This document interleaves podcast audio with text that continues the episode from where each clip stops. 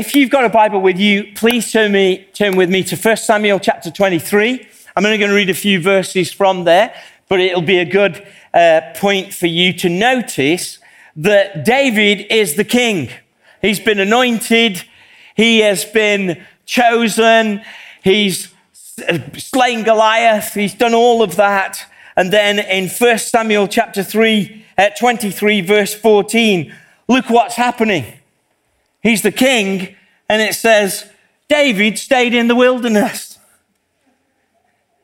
Strongholds in the hills, in the desert of Ziph. Day after day, Saul searched for him, but God did not give David into his hands. While David was in uh, at Horesh in the desert of Ziph, he learnt that Saul had come out to take his life. Happy day, king. Walking in God's plans, king. You're in the wilderness. As Saul's son Jonathan went to David at Horesh, he helped him find strength in God. It's good to have friends, isn't it? When you're going through a difficult time, it's good that somebody comes out and helps you find strength in God. I hope you can be one of those friends to someone. Don't be afraid, he said. My father Saul will not lay a hand on you you will be king over Israel, and I will be second to you. Even my father Saul knows this. It's going to happen, David, but it's delayed. Just go down to verse 26 of that same chapter, chapter 23, 1 Samuel. Saul was going along one side of the mountain, and David and his men were going on the other side, hurrying to get away from Saul. Isn't that just comical? It's almost ridiculous. There's the king, and yet he's being chased around the wilderness. I wonder what happens in your life when things don't make sense, when the purpose that you feel God had laid on your heart, that you're saying, Well, this isn't working out, Lord. If I asked you as a Christian today, how much do you think that God is in control of your life? Most of you would say, absolutely.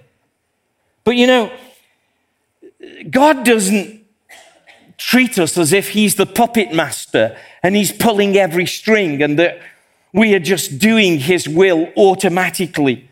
Being with God, it's like a relationship. And for those of you watching online, God wants a relationship with you. God wants you to come closer to Him as a friend, as He does for all of us. You see, being with God, it's like it's a stewardship, it's a relationship, it's a friendship. Now, there are times when what God does is He shows you that He's in absolute control of all the details and, and makes Himself big in your life, and you just, things just work out exactly to the penny and God is showing you, I am in control. Don't ever doubt it. There are other times when God, however, rather than showing you his largeness, because he wants a relationship and he wants you to use your faith and he wants to grow your character, he wants to deepen your character so that you can have more. He, he kind of puts you in situations where you have to stretch and believe and, and kind of dig into what you really want. You know, a, a few years ago, uh, you know that I don't really drive a car, and uh, but I, I, do like cars. And uh, Kathy and I, when we choose a car, I tend to choose the car. She drives, I choose.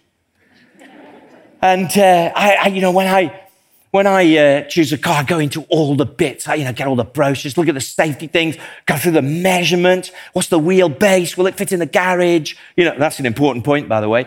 And, uh, you know, go into it, all this. And uh, a few years ago, I don't know when, where, whether you remember this, there was a car called a PT Cruiser. I mean, any car called a Cruiser's got to be cool anyway. It was a PT Cruiser, and it looked like, from the front anyway, it looked like a gangster car. And I thought, that'd be great as a pastor driving round like a gangster in a car, you know. And I wanted a red one, and, you know, it was just really great. And took Kathy for a, a drive, and, she, and Kathy liked it in the test drive. And so we thought, so we were saving our money for our PT Cruiser gangster pastor and wife. And, and you know, and then I, uh, what, what I discovered was I had a letter from uh, the HMRC and said, I've been overpaying my national insurance for seven years. And they sent me a check for the price of the car. Isn't that amazing? See, sometimes God just does amazing things for you just to show you that He's in control. Now, hey, every pastor's got a car story, and that's mine. And uh, there are more important things in the world than cars. There really are. But you know, God sometimes makes himself large so he can just prove to you that he is, he's got it. There's a man one time who had a beautiful garden, and his friend uh, came by and said, Oh, this is just wonderful. You are so blessed. Well, the Lord has blessed you with this garden. And the man turned to his friend and said, Well, that's great, but you should have seen it when the Lord had it to himself. In other words, there are other times when we have to work with the Lord and do our part. As He does His part, we do our part. And it's a partnership and a relationship. I wonder if you now, if your purpose is a little bit delayed, if you now will walk with the Lord in relationship rather than expecting it to be all automatic or just a formula. That actually God's wanting to walk alongside you and walk with you. You see, God does have a great purpose for your life. And I felt really led, I mean, almost pressed by God to take these first three weeks of my ministry here to, to say to you as an individual, you have a purpose in God. And I want to say that to you again this morning. It, it's very clear to me that God wants to say to you, that, hey, I have yet things for you to do, that whatever stage of life you're at, uh, that still, whether you're at the golden years stage, God still has work for you to do and things for you to do. He wants you to do things. And if you're young today, understand that God's got a marvelous plan for your life. And sometimes it'll be so big and detailed, and other times you'll have to walk with it on it. In fact, in the Psalms, Psalm 139, verses 8 through 12, it, says this If I go to the heavens, you are there. If I make my bed in the depths, then you're there. If I rise on the wings of the dawn, if I settle to the far side of the sea, even there your hand will guide me. Your purpose is safe in God. Your right hand will hold me fast. If I say, surely darkness will hide me and the light become night around me, even the darkness will be light to you. You know, that's another way of saying God's got it. Even the darkness will be light to you. And the night will shine like the day, for the darkness is his light to you. God has your purpose in his hand. And you have to begin to start to believe in, okay, God, I have a purpose in you. There are voices in your head sometimes that told you you haven't got a purpose. But God is saying today, come on, church, you have a purpose. But what happens when our purpose is delayed or our, you know, David's establishing, supposed to be establishing the kingdom and Saul's chasing him around the wilderness? It's nonsense. It's a delay. When we are delayed, God is deepening us. He's making you, David, a better king. He's teaching you how to lead. You're not ready yet. When we're delayed, we have to ask, What are you up to, God? What are you deepening in my life? What connections are you deepening? What, what things are you bringing into my character? You see, when we are delayed, we may not be responsible for the situation, but we can be response able or able to bring the right responses to that situation.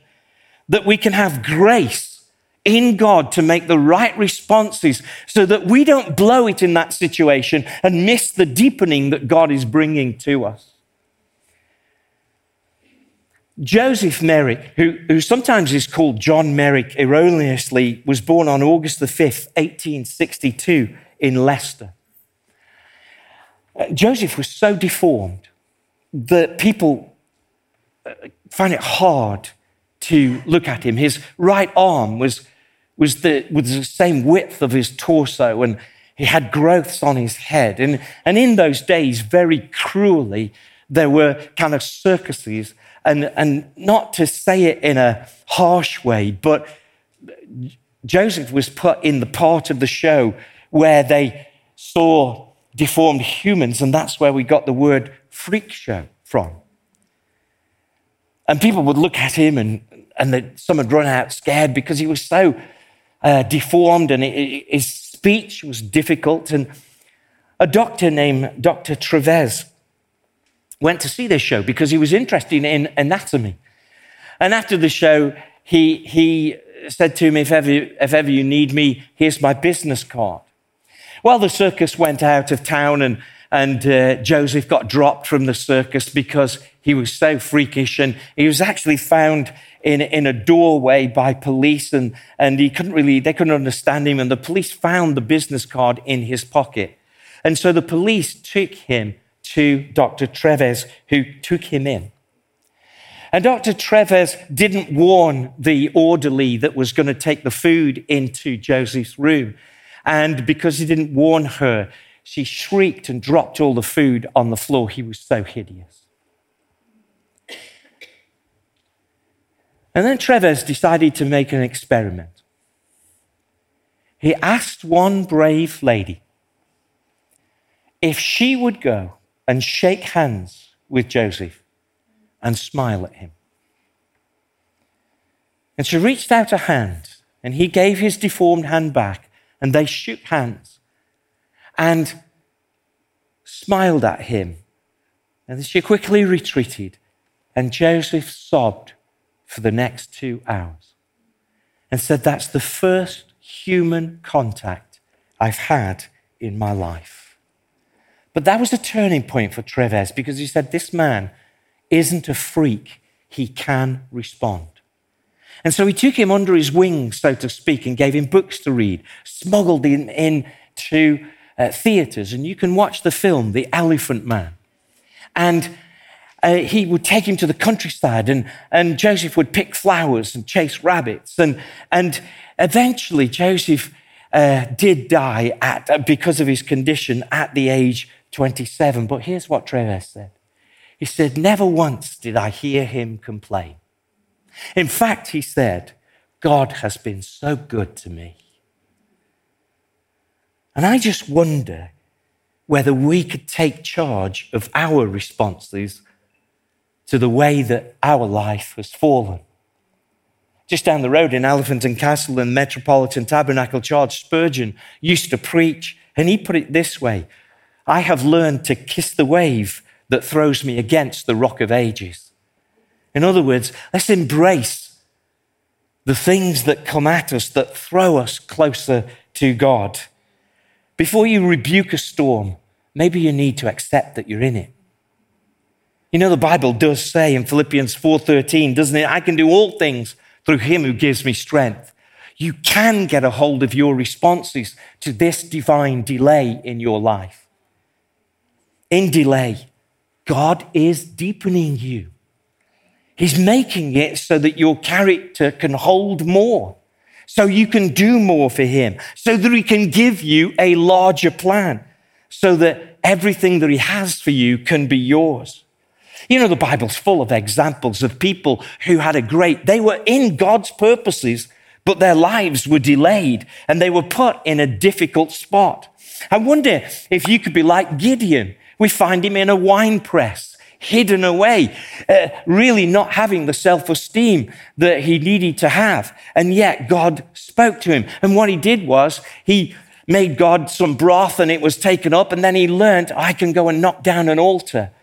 And then the next day, when God spoke to him again, he put a fleece out. And when that fleece came right, he went out to war. You see, what he didn't do is try to do everything all at once. He just said, God, I will follow you for my next step.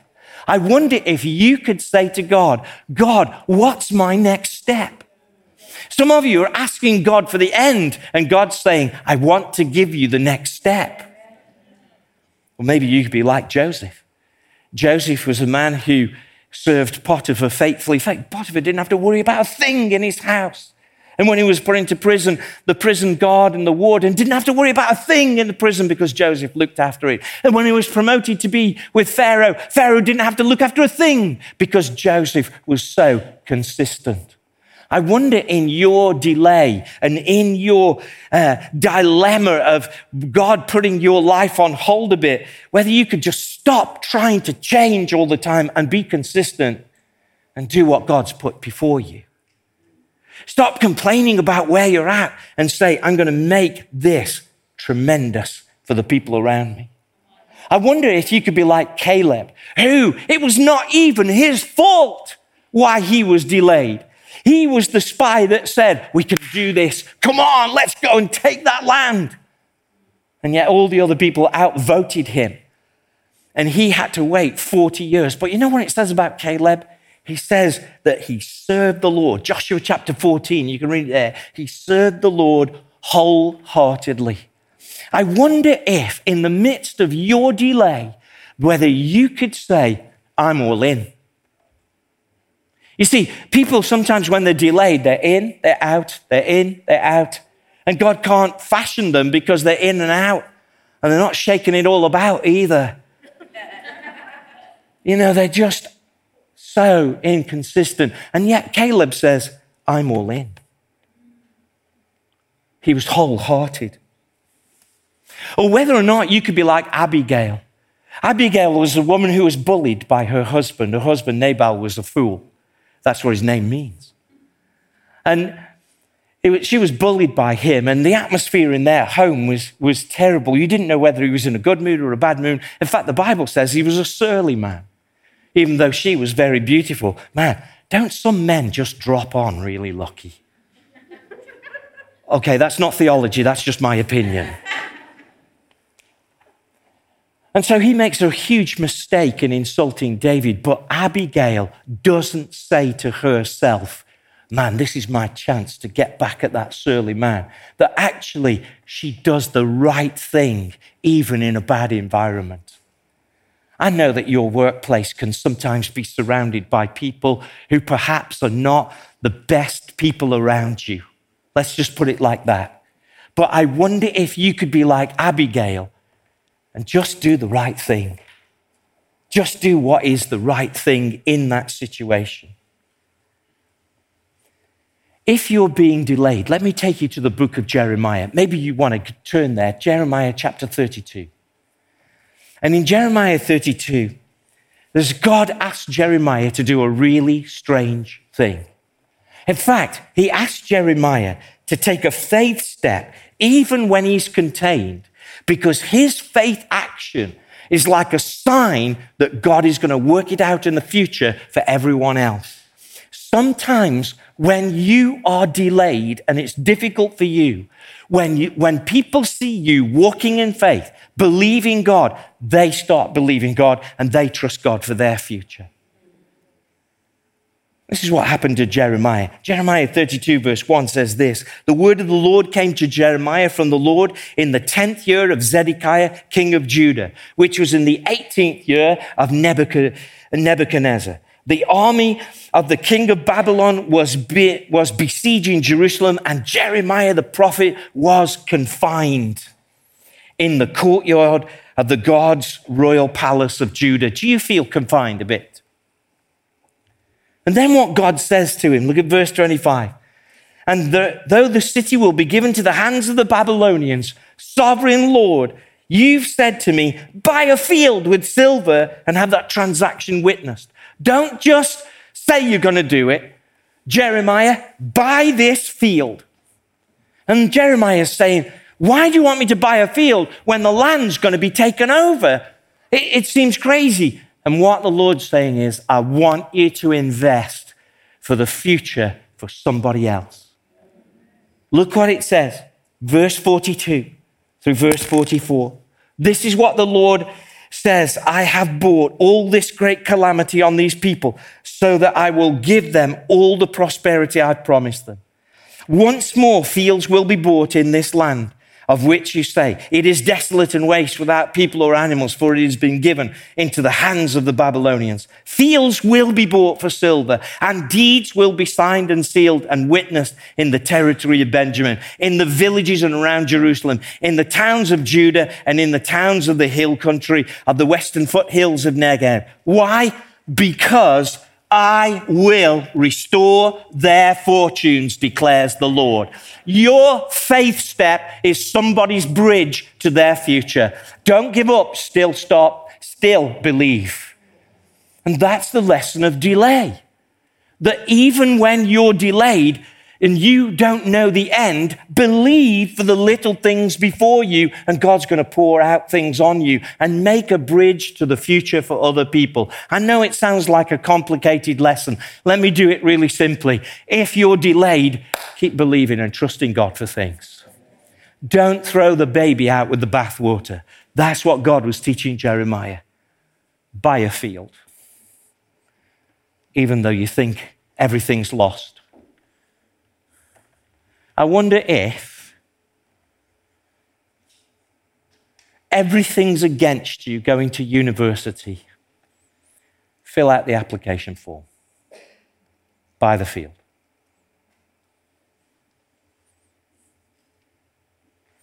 You know, we talked a lot about our twins. we say they're ours. In the difficult way that that was. Kathy, when it looked like everything was lost, she said, I'm knitting blankets anyway. I'm buying a field. I'm doing it anyway. And that's not a guarantee. But unless you fill your life with some faith steps, the darkness of your situation will overcome you. Believe. The other lesson for Jeremiah was, and it's a famous lesson. He was contained in the courtyard, and the Lord says, Call on me, and I will answer you. Hey, listen, here's the truth seasons change, but they change on the hinges of prayer.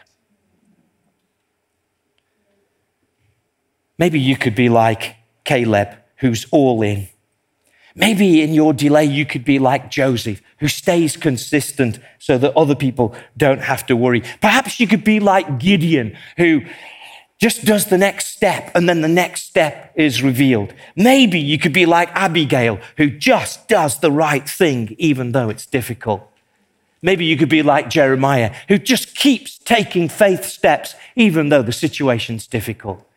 Or maybe you could be like Jeremiah, who says, I'm still going to call on you, Lord. You see, every one of us is going to go through a delay.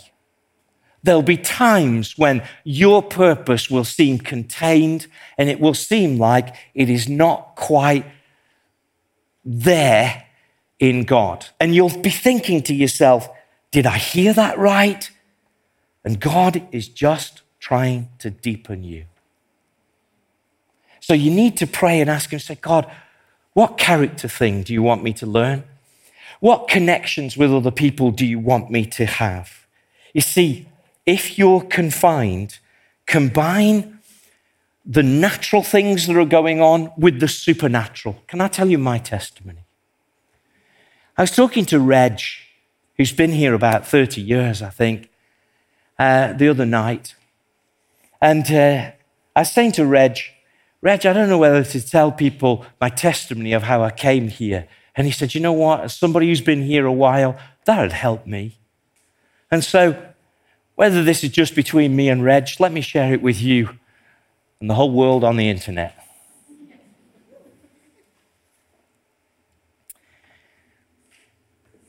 Two years ago,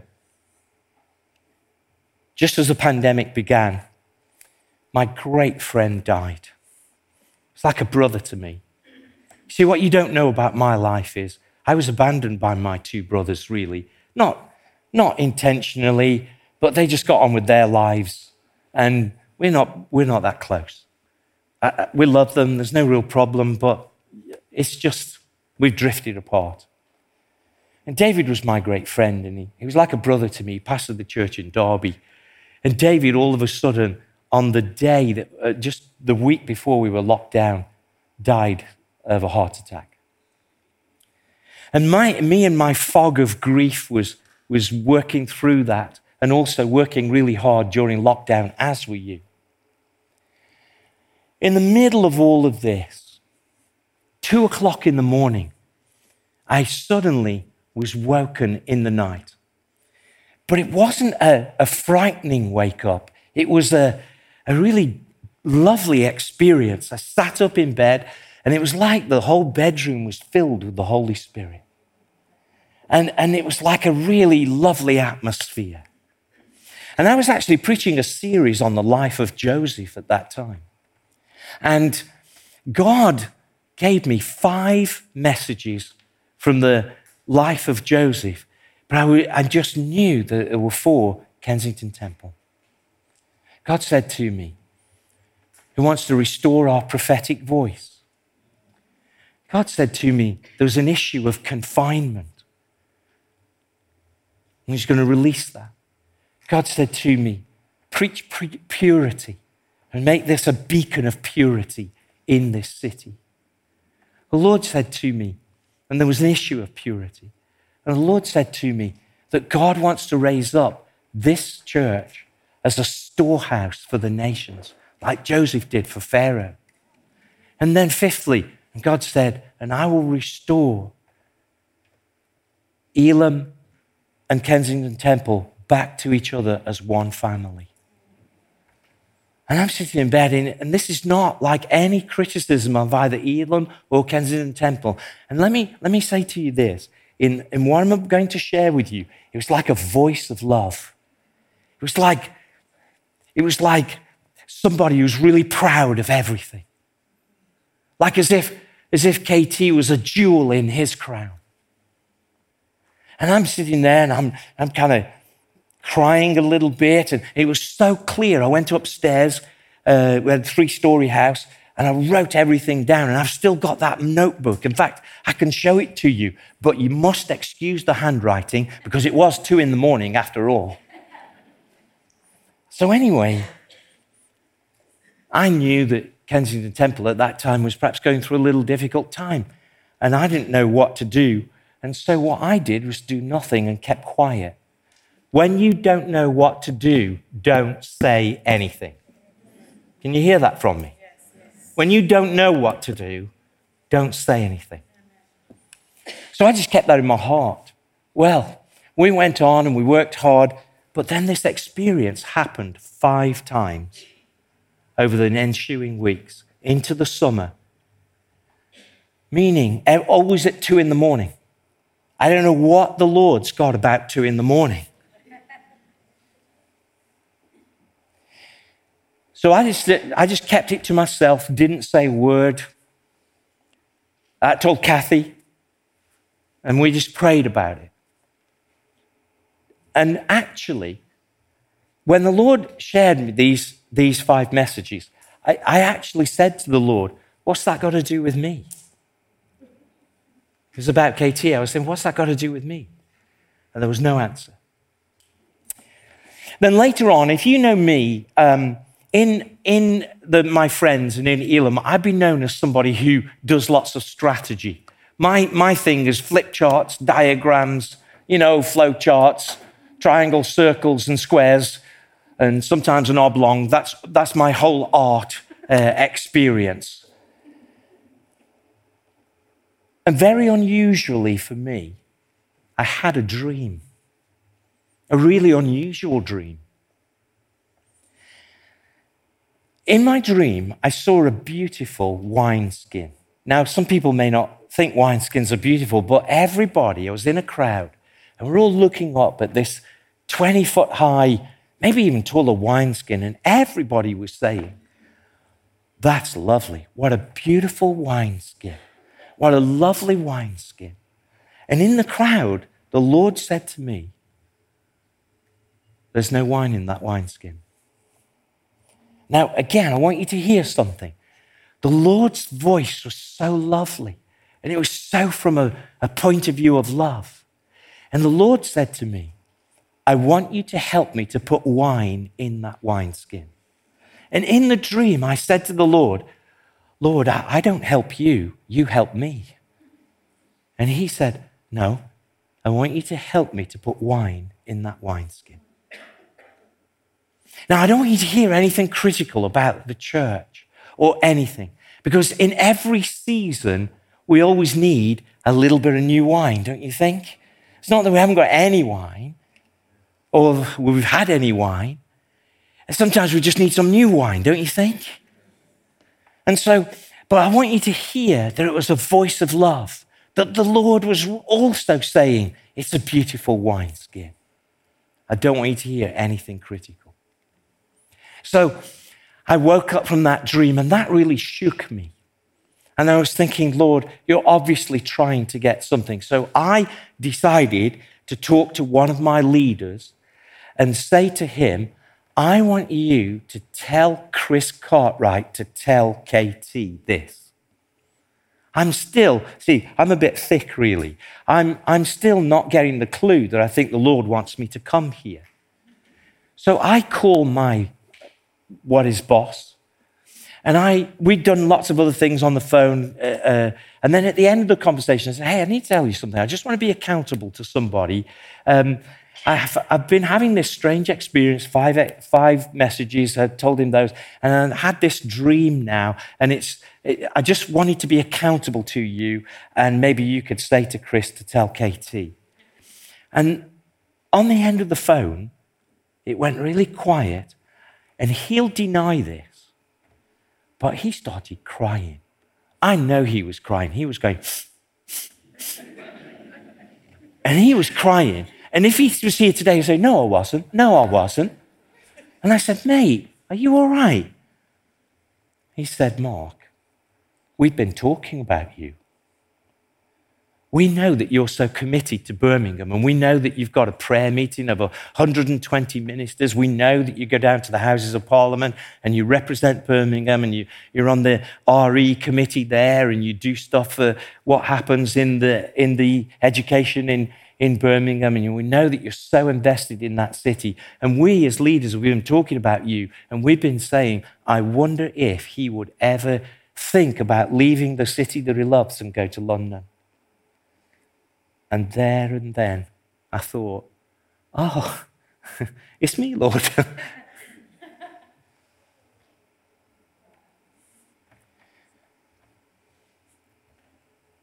that was so clear. But I want you to know something. It took almost another year and a half, two years to do. That even though whether God's spoken to you really clearly, there can be a delay. And this is the lesson I want you to pick up. That you have to have the supernatural, but make sure you're diligent in the natural, that you respect the process. See, it took prayer, it took my friends praying for me and giving me advice. It took knowing what God had said, but not running ahead of that and respecting the process, giving the time so the board could meet, talking it through, going to an interview, letting the natural things happen, being faithful and trusting God and saying, well, God, if this is for you, you, it's either that it's, it's my place to do this, or you've just been testing me to see if I'm willing, being so at home in Birmingham, to move and do things that you want me to do. Always believe that God is at work, but always leave the outcomes to God. And say, well, if this is you, then you will superintend it, you will do it. Be willing to move where God wants you to move. Or should I say it this way? Have things on God's terms and not your own. And so there's a combination. When you're in a delay, sure, have the supernatural, but be diligent in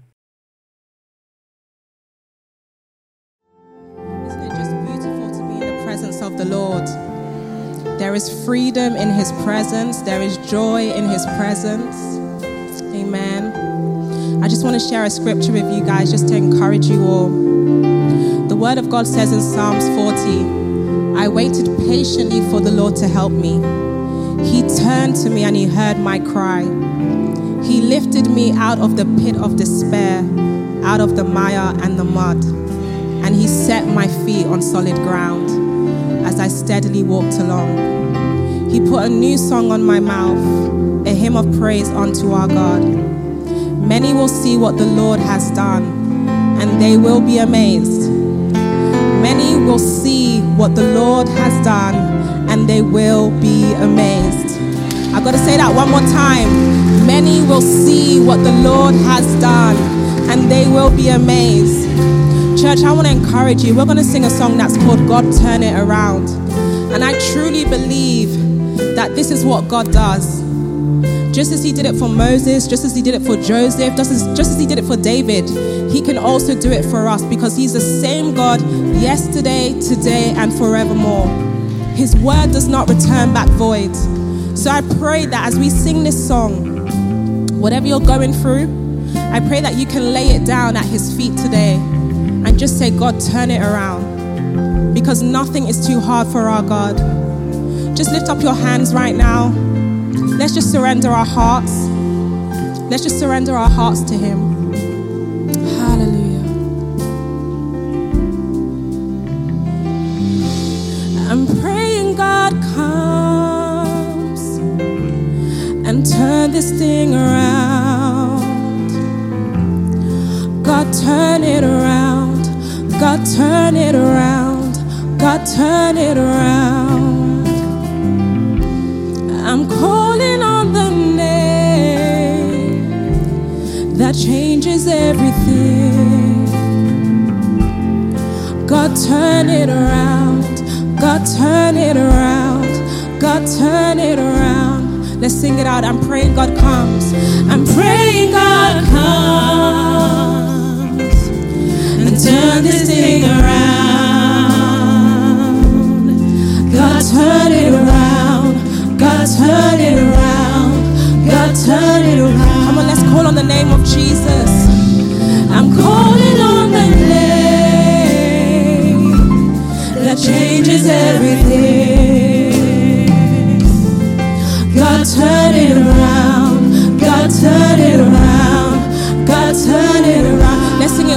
Time. I'm praying God comes.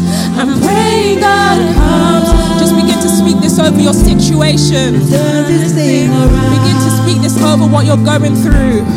God, turn it around. God, turn it around. God, turn it around. I'm calling on the name of Jesus that has power, I'm calling on the name which changes everything. that changes everything. Father, we ask you to turn it around.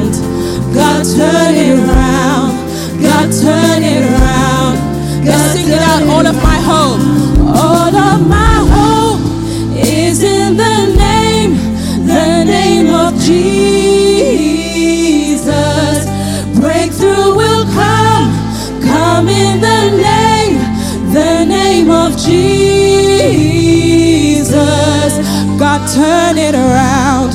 God, turn it around.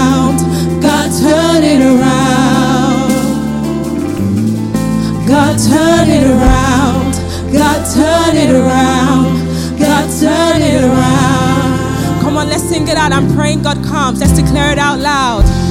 I'm praying God comes to turn this thing around. We're speaking it out. God, turn it around. God, turn it around. God, turn it around. And so, Father, we call on the name of Jesus. Him. that changes everything. Just turn it around. God, turn it around. God, turn it around.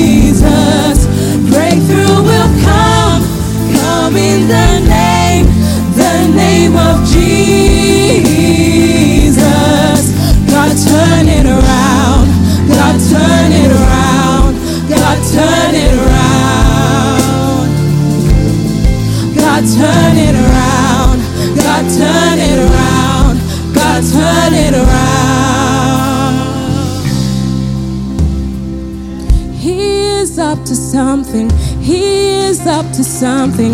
God is doing something right now. He is up to something. He is up to something. God is doing something right now. He is up to something. He is up to something. God is doing something right now. He is up to something. He is up to something. God is doing something. Come on, let's sing it out. He is up to something. He is up to something. He is up to something.